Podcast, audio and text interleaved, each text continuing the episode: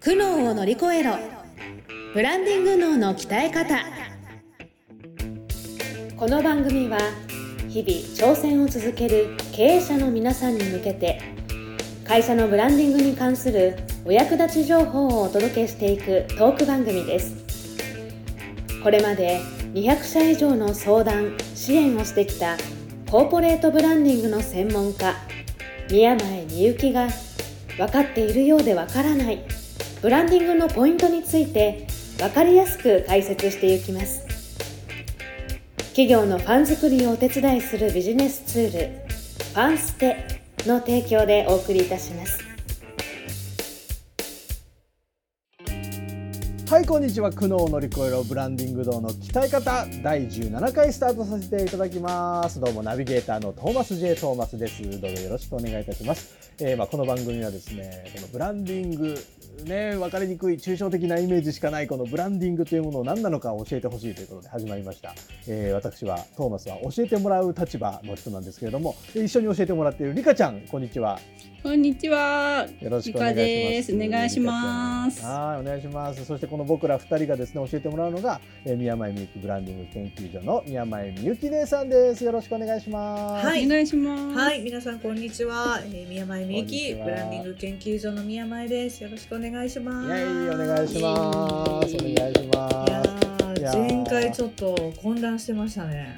混乱しちゃ前回。難しかった、ミッションビジョンバリュー。大変やん。やっぱ分かりにくいんや。うんわかりにくいのと、やっぱその捉え方が研究者によって違うみたいな、うん会社によっても。も多分違う感じで使ってるみたいなうん、のが難しすぎますね。そうだよね。うんやっぱねそう思っ、たこれ、うん、本当そこだよね。統一できたらいいけど、なかなかね、変わっていくものですから、難しいですよ。なうんうーん一回だけ作ったことあって実はミッションビジョンバリュー。あら、えそうなんだ、。自社で、うんあのそうあの僕のやってる社団法人一般社団法人があるんだけども。はいはいはい。でそそこで、まあ、あの結構何人も集まってやる会なえー、すので、ごいじゃん。そうミッションビジョンバリューは作った方がいいよねってことで作ったんだけど、どんな？うんど聞きたいね聞きたい。今このね空で言えないのがねそうなの？やっぱ良くないよね。そうなんだ。え、この今画面上にトーマスの画面上にこう書いてるキャッチコピーは違うんですか？これ違うこれはこれは僕のあのち違うやつなんですけどそうなんだ。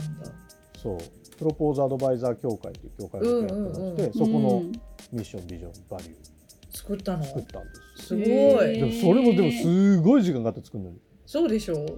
うんうん、でもなんか何人かで集まってそうやってなんなんていうのキャッチボールしながら作るとなんとか作れますよね。でもなんとかね。うん。本当なんとなんかたった一人で作れって言われたら難しいと思うよ。うんうんうん。いやうん本当そう思った。そうでしょ？う。うんそうたまにいらっしゃるけどねなんかあの自分一人で創業者で作りましたっていう方いらっしゃるんだけど、まああのすごくねあの上手に作ってらっしゃる方もいらっしゃるけどやっぱりなんかあれうん。これどっかで聞いたことあるなみたいな。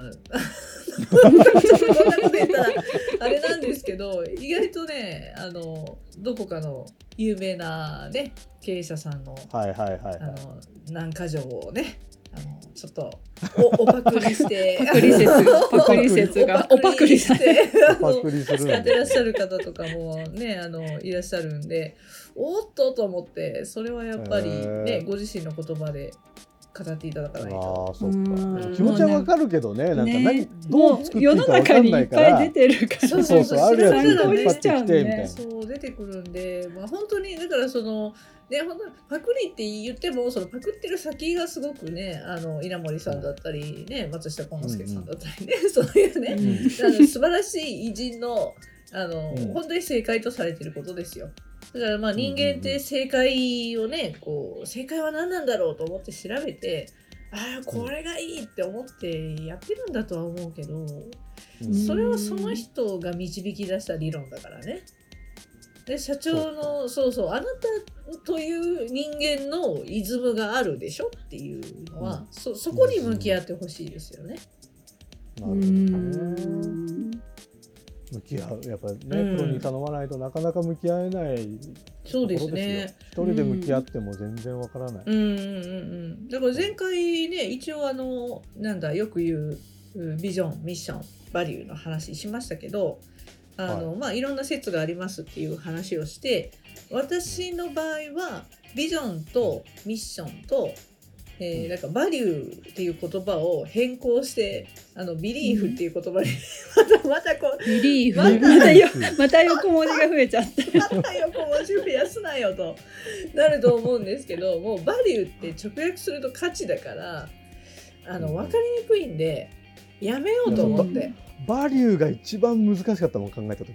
そう、うんどう考えていいのって。いうそうそう。そう、でどちらかというとやっぱり今ってあの社員の行動指針としてバリューを設定されることが増えてはきてるからそれを、まあ社員のっていうんじゃなくて社長もだよね。社長も社内の人も含めてのうちの会社にこう所属してる人間の信念というか大事にしてる考え方はこうです。みたいなのを、うん、まあビリーフってだから信念って意味なんだけどでそれを21世紀型のパーパス経営においてはそういう形でやってますよっていうこういうねあの、まあ、リスナーの方には出ないんだけど こういうパーパス経営っていう本が分厚い本を出してるね。うん日本日本人の教授の方がいらっしゃってね。そういうものを勉強していや私的には、うん、ちょっとバリューは違うなと思って。うんそう。でまあ人間のことだからあのまああのバリューってだからあれだよね。そのビリーフ信念とか自分の大切にしてる考え方っていうふうに考えればそのミッションが山だと思ってほしいんですよ。こうリスナーの人もちょっと一生懸命想像してほしいんですけど、想像します。そう。うん山にこうみんな登ってるわけよ。でそのはい。山が、はいはい。一山がこう一ミッションなわけですよ。あミッション山を登る、うん。そうそうそう。まあ目標みたいな感じでね。この山を登るぞみたいな感じでみんな行くぞうんみたいな。でその時にどれぐらいの高さの山なのかとか雪山なのかとか、平らななだらかなお丘なのかとか違うじゃん。うんうん。違う。そう。で雪山に登ろうとしてるのになんかハイヒールで来られて「お前何しとんねん」ってなるやん。確かにお前に登る気あるそんかもそみたいな話になるじゃないですか。うんでその時にどういう心持ちでこの山を登ればいいのかっていうのがビリーフになるわけですよ。信念。うん、信念になるわけですよ。こういうつもりでこの山登ってねっていうのをちゃんと社員さんに伝えておかないとうんいやこれ泊まりで登る結構高い山だからとか。ではいはいはい。登る山が富士山だと思わずうん。になんかピクニックのつもりで来られたら困るじゃない。バカ野郎って言われますよ。もう相談決定やんそんなん。うんうんうん。そうそうだからその装装備するものはこうでどういう心持ちで参加したらいいのかなっていうのを社員に伝えるために本来バリューっていうのは決めるべきものだよね。なるほど。うん。それがバリューなんだ。そうそうそう。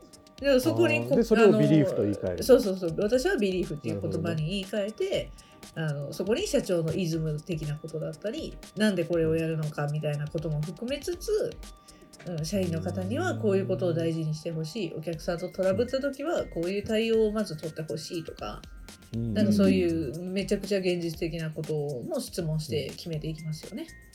うーんそうそうそう。だからそれは企業によって違うよね。あの提供しているサービスが早ければ早いほどいいっていう会社もあればいやいやそうではなくってお一人お一人の話をすごく丁寧に伺ってうん。アフターフォローも何年もやるっていうのがうちの理想ですっていう場合もあるしそこにその企業の個性が出てくるよね。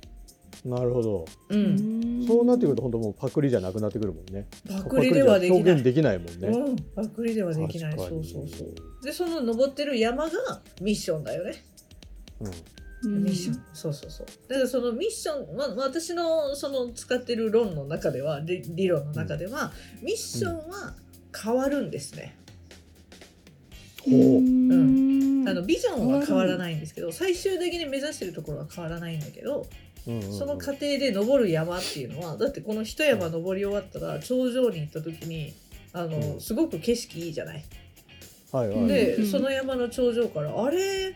あっちにあんな山あるじゃん」とかこう探し出すわけよ。うん。なんかああっちになんか隣町が見えるみたいな。うんでそうするとあとこうこっちの方向の山を3つ越えようかとか言って次の計画が出てくるわけ、うん。うん、次に登る山はあれだなみたいな、うんうんうんそうそうそうそういう感じでミッションっていうのは、まあ、10年からおおよそ25年ぐらいかけて一つの目標を達成したら次の目標を、まあ、社長さんは定めた方がいいと私は思ってますね。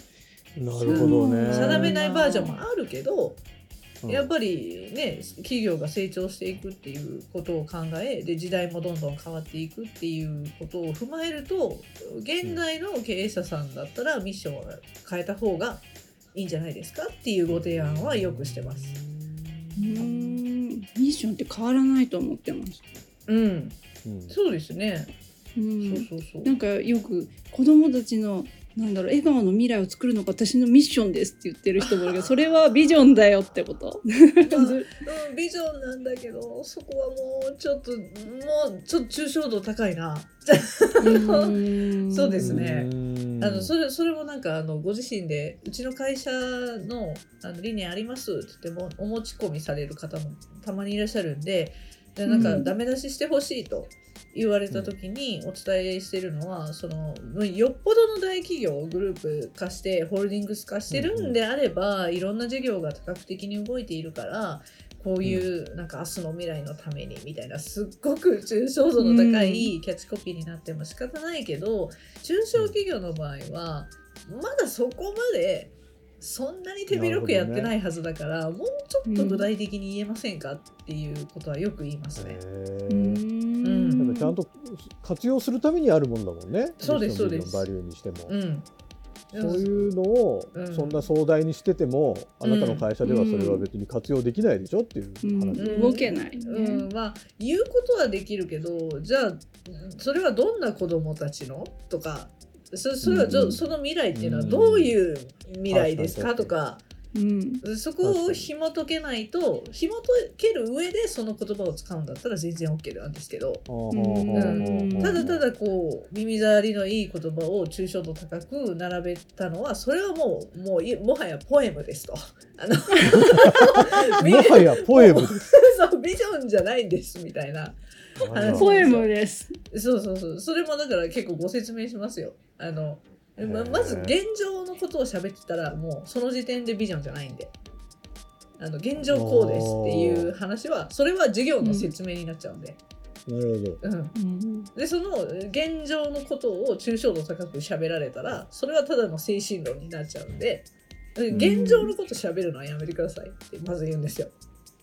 ビジョンを作る時。ビジョンっていうのは未来のことの話だから未来のことをまず言語化してくださいと。でその上で抽象度高すぎるとポエムになるんである程度未来のことでありながら具体的なことも盛り込まれてるっていうのが企業ビジョンになるんですっていうそうそうそうそう、うん、そうしたらもうもうもうもうちょっと、あの案出してくださいみたいな話になるんだけどね。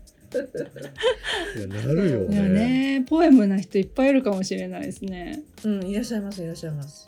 うん。そういやポエム言いたくなるよポエね。ム言いたくなんかいい感じの気分になるからそうそうだよねそれは大変ですよそんなそことれじゃあダメなんだ。ダメなんだ。そううわー難しい。だからちょっと共通してあれだよねビジョンに関して思うのはあれだよね、その今言ってた、うん、ことと、まあ、あと自社で言えない自社でないと言えない内容にちゃんとなってるか。でで一番最初に言ってたパクリはダメよ。パクリ。うんはダメですね。うん。そっか。うん。自社でないと言えないものかどうかやっぱ自分の強みを知ってないといけない。ってそうことそれで、まあそうそう。本当リカちゃんのおっしゃる通りでそうそこで今までやってきたことが生きるよね、ペルソナとか。そういうね全部このためだったんだ。そうですよ。うん。つながるな。ぁ全部連動してるんで。そうなんですよ。だから本当に一緒に取り組んだ方がいいですよね。ブランディングやるときに。なんかこうマーケティングはマーケティング、集客は集客とか言ってこう、うんうんうん。なんか縦割りみたいにして発注なさる方もいらっしゃるんですけど、うん。できればそれ全部連動してるんで最終的には売上とか利益っていうものを目指してはいるんだけど、うんうんうん。そのための環境づくりみたいな感じだよね。うんうんうん、そういう意味では全部つながってるから、うん、そうなんですよ。いやー奥が深いというかなんというか。もうなんかすごいね、えもうね姉さんにず,、うん。ずっといてほしいね近く 寄り添い型で。そうにいう方。い一社に一人、うん、ああいいですね。もう、うん。でもこれ決める作業は本当に楽しいですからね。ブランディングやってる人間としては。へうーん、なんかこういうのちゃんとすバチッと決まるとその後の事業活動がすごくなんか自信持ってできそうにそうそうそうそうね確かに。楽しくなるんだろそううなってすすごい思うだから本当にねなんか頭がクリアになったっていう方とか迷いがなくなったっていう人本当多いですよね理念決めると。うんうんいやでもそうなるんだろううな、んあーどちらかってるな 整理しよう。整理整理整頓させていただきましょうか。整理整頓してほしい。お願いします。すげえな。なるほど。まあだからちょっと分かりにくかったからあれかな？他社こんな会社だったらこんな風にあの自社でしか言えないようなこと言ってるよとか、うんそんなのそういうなんか事例やっぱり分かりやすいですね。ねそそうれだよね。聞きたい。そじゃあ来週それ。次回そうかな。それしてほしい。そうだね。ぜひぜひ。教えてほしいさあリスナーの皆さんもどうでしょうか？とっちらかってませんか？トーマスはめちゃくちゃとっちらかってるなって散らかってたり、ポエムだったり。ポエムね。ねポエム僕さっきあのちょっと言ってたこの画面に出てる「人生に花を咲かせましょう」って僕のうん。あのポエムですうよね、ん。これこれポエム。本当？ポエポエムだなって思った話聞いて。あそうなんだ。そう。トーマスはあの一応フォトグラファーなんでね本業が。あこれそんなのもありそうか。これはそう写真を撮る上で、うん。そう。その人の一番こう素晴らしい状況をねうん。華やかな状況をこう写真に残すので、おーなるほど。人生に花を咲かせあでもましょうっていう説明できてるじゃん。いやでも、うんうんうんうん。いやでもダメダメまだまだダメなんかい。ちょっと頑張って研ぎ澄ましていきましょう今日の回でストイックになっちゃったいいことだ。なのでどうでしょうか？リスナーの皆さんもなんかこうもう僕のこれどうですか？ポエムですか？とかあの下にですね概要欄に LINE 公式アカウントありますんでそこから送ってきてください。姉さんが判定してくれます。判定今日の あのこの番組のテーマについてのご意見だったりご質問だったりご相談だったりうん。いろいろ皆さんあると思いますのでそういうのを送ってきてください。あなたの悩みがですねこういう番組で取り上げられることで他のリスナーさんにとってもちょっとこの悩みの解決の種になったりとか考えるきっかけになったりとかすごい人の役に立ちますんで、ぜひこの番組使ってですね社会貢献をしていただけたら嬉しいなと思っております、はい、社会貢献とか言っちゃった何にもそんなミッションも何にも すごい。はい、というわけでですね、はい、今日のところはこの辺で締めようかなと思います。この乗り越えろブランディング道の引きたい方第17回以上で終了とさせていただきます。皆さん今日もありがとうございました。ありがとうございました。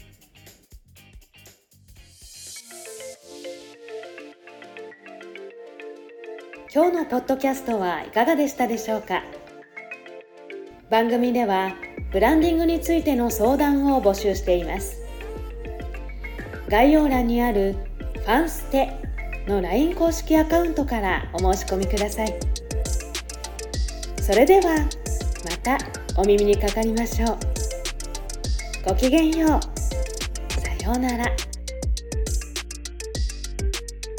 この番組は提供。企業のファン作りをお手伝いするビジネスツール。ファンステ。プロデュース。ライフブルームドットファン。ナレーション。ゴーマフーコがお送りいたしました。